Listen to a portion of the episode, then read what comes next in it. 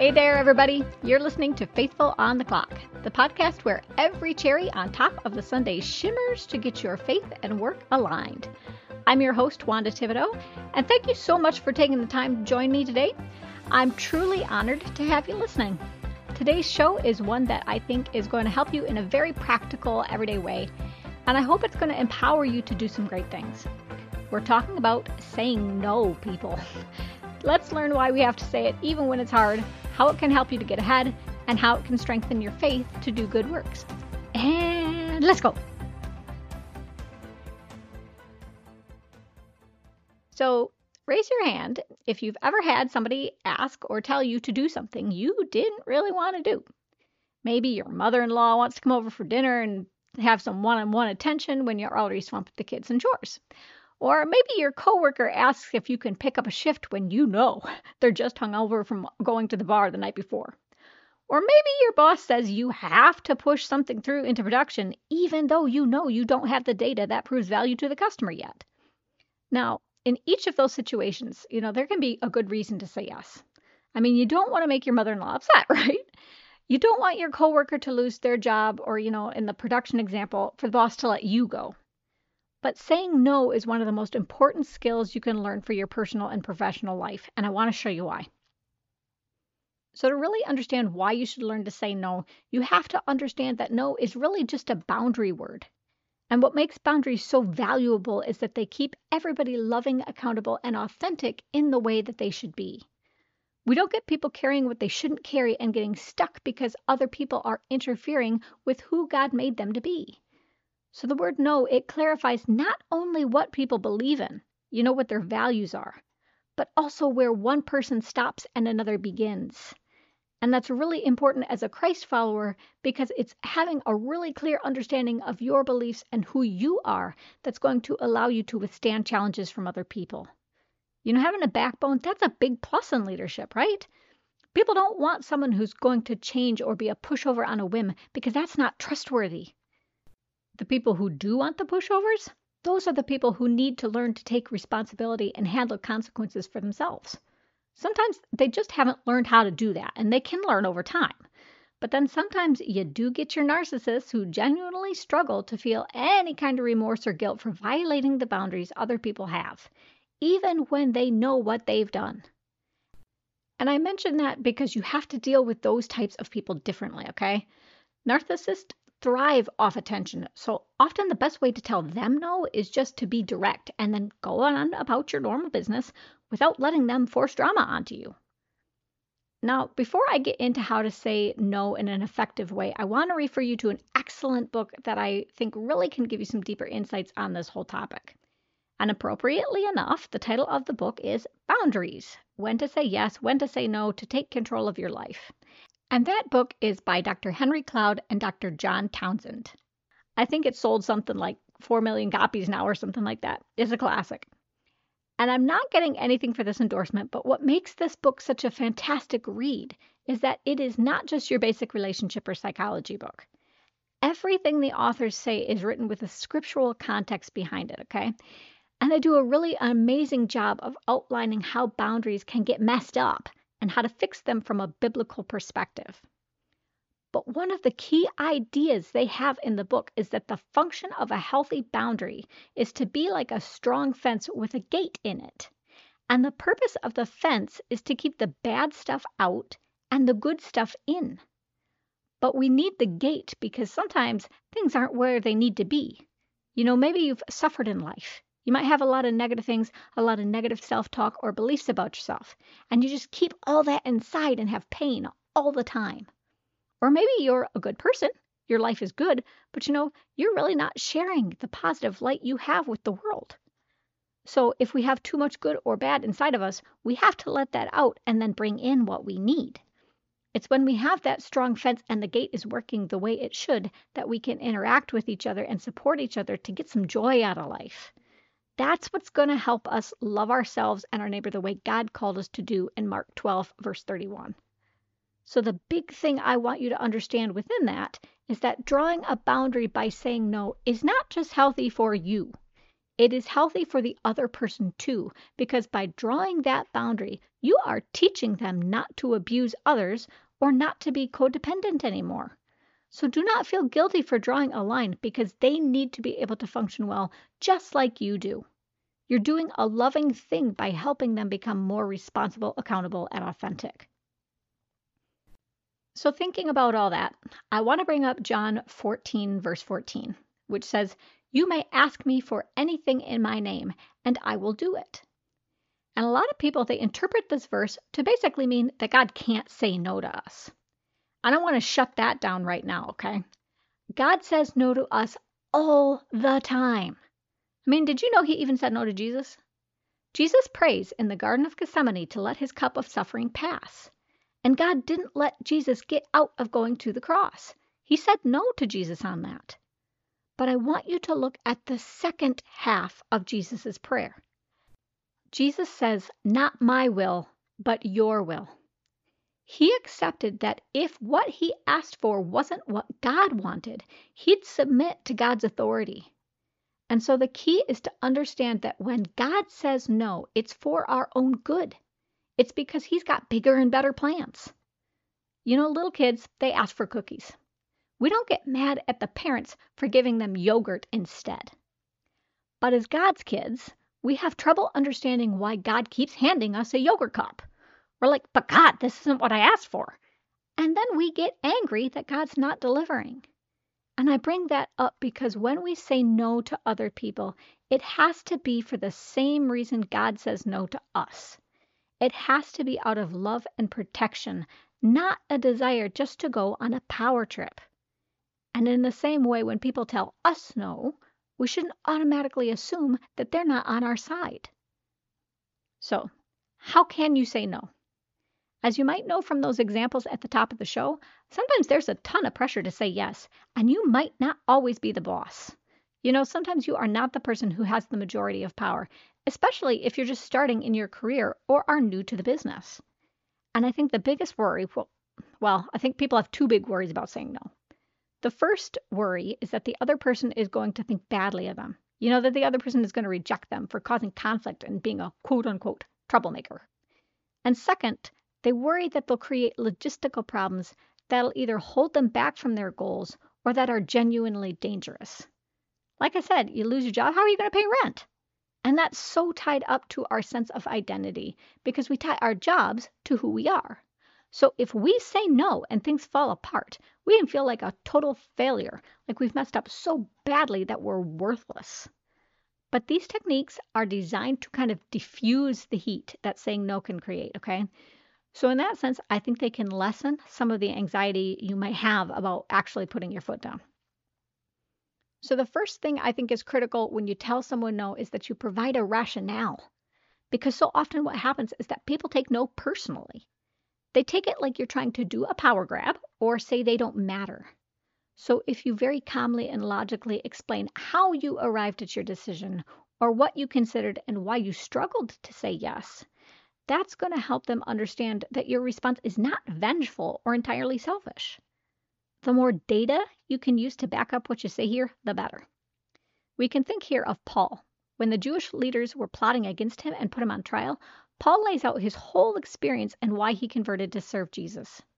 And Festus yelled at him that he was out of his mind. But in Acts 25 25, Paul shoots back and he says, I am not out of my mind, most excellent Festus, but I am speaking true and rational words.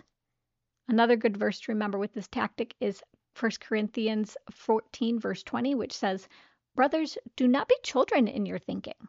Be infants in evil, but in your thinking be mature. Now, the second tip, which connects to the first here, is tell the other person what you would need to make your no a yes. So maybe your boss asks you to do a 10 page report by tomorrow. And maybe you can do it, but you know, it's not all that convenient. You're going to have to work hard. You know, you're going to be tired. Well, maybe you can say, well, this is going to make it so I have to stay pretty late. I'd be happy to do that if I can come in a few hours later the next day. So, in that example, you're trying to negotiate a little bit in a respectful way. You're not dismissing them, but you're also not just saying, Your wish is my command. But it could be maybe you've made promises to friends or your family for that evening. So you could also say, incorporating that first tip, hey, I'm sorry. I promised my family we'd go to dinner or whatever, and I want them to see that I've got some integrity with my promises. Next time, could you give me uh, two days of advance notice? Then I'm happy to help out and can do my best work for you. And what I like about this tactic is that you're teaching them what's helpful or satisfying to you, which is important if they want to have a good reciprocal relationship where you look out for each other. And this leads to the third tip, which is to present a choice. And this is a very well known strategy psychologists recommend for parents to use with kids all the time. So if your boss asks you to do a 10 page report, you say something like, Okay, I understand you need a 10 page report, but I also have these other tasks you've assigned. Which one do you want me to spend time on? And what this approach does is, and it's a little sneaky, but it lets the other person feel like they have the power over what you're doing. They get to decide whether you'll do the report or the other jobs. And in a way, that's actually a really good position to put them in because you're directing them to make some priorities in how they delegate. But in reality, you're saying, I can do either one, but not both. And it might very well be that you have to just come right out and explain that doing both is not logistically possible. You just offer clarity about what's actually realistic or feasible. But then you put the ball back in their court by letting them decide between two things you can do. If you emphasize the can, you send the message that you're willing to help and are trying to see the positive side of things, and it helps them to feel like they have a way forward rather than that you've just totally shot down their request. And one little caveat here it's perfectly acceptable to ask your boss to help you look at your schedule to see what finishing everything really is going to look like. Because that gives you time together to get on the same page. Sometimes managers, they don't even really realize what they're really demanding of people. But if you ask them to look at your schedule they have to become more aware of what the commitment really is like, and it helps them to feel skilled and useful if they can work with you to figure it all out. This leads to tip number four, which is to present an alternative rather than a choice. So, say you're not able to do that report, but you know your coworker Joe is looking to prove himself a little. You know he can put it together. You've actually got real faith in how competent and skilled he is, okay? So you say to your boss, I'm not able to do the report, but you know, I've seen Joe's writing and his the way he presents, and he's actually really excellent. I'm sure he'd appreciate the chance to rise to this challenge and show you his skills here. Now, of course, if Joe is just as swamped as you are, you don't want to go around just playing hot potato with the work. In that case, it's time to be upfront with the boss and be honest about the fact that everybody's overwhelmed. But let's assume here that Joe has a little bit more bandwidth than you do, and that he really would be grateful for the chance to take on a little bit more or different responsibility. Well, in this case, then what you're doing is you're not only protecting your own boundary, but you're also advocating for Joe. You're helping the boss see that they can handle the harder or more urgent jobs. And then what's probably going to happen is that because you recommended Joe, the boss is going to see you as an observant team player and Joe is probably going to be grateful to you and want to pay it forward. He's going to have a little more trust in you because you stuck your neck out a little by recommending him. So, the last tip for saying no, and again, this can tie back to the first tip, but identify the specific commands or characteristics of God you're upholding by saying no. So, for example, in the report example, if you've made a promise to your family, God puts value on following through with what you promise. Numbers 30, verse 2 says, If a man vows a vow to the Lord or swears an oath to bind himself by a pledge, he shall not break his word. He shall do all that proceeds out of his mouth.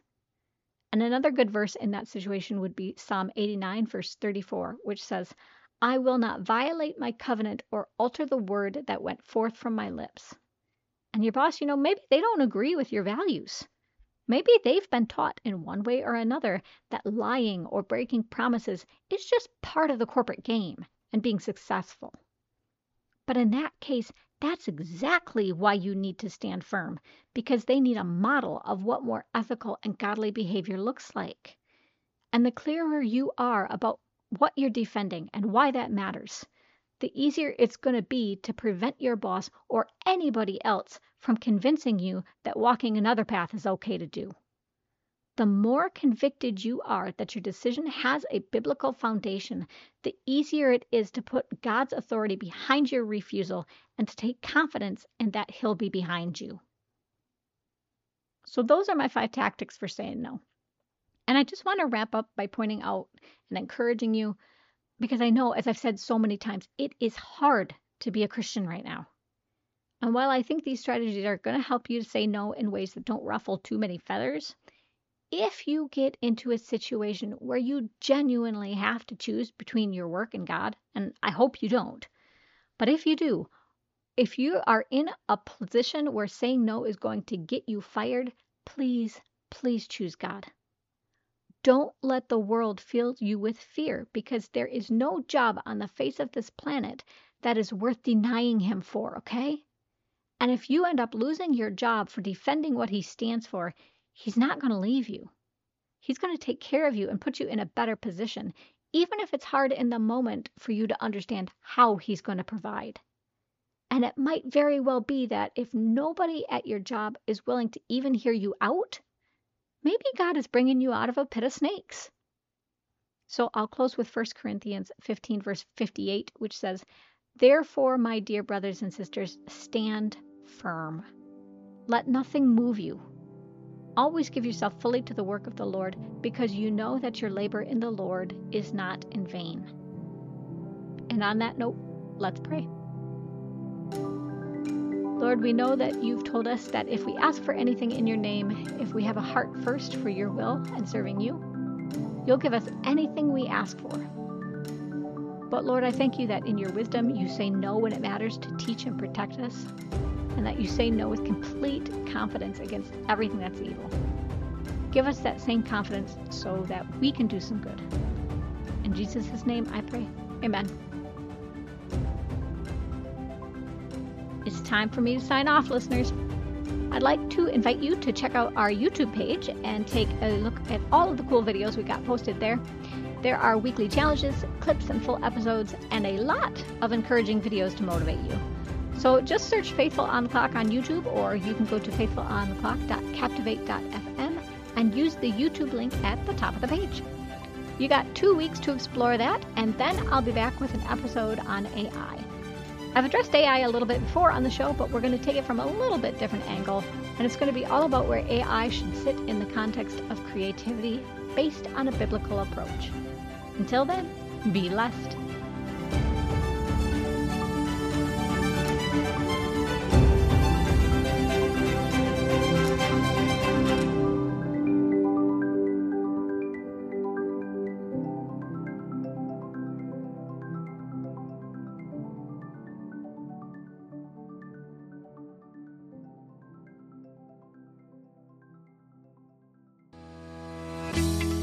Like what you heard and want even more great Christian business content? Head on over to patreon.com forward slash faithful on the clock to become a supporting member for the show.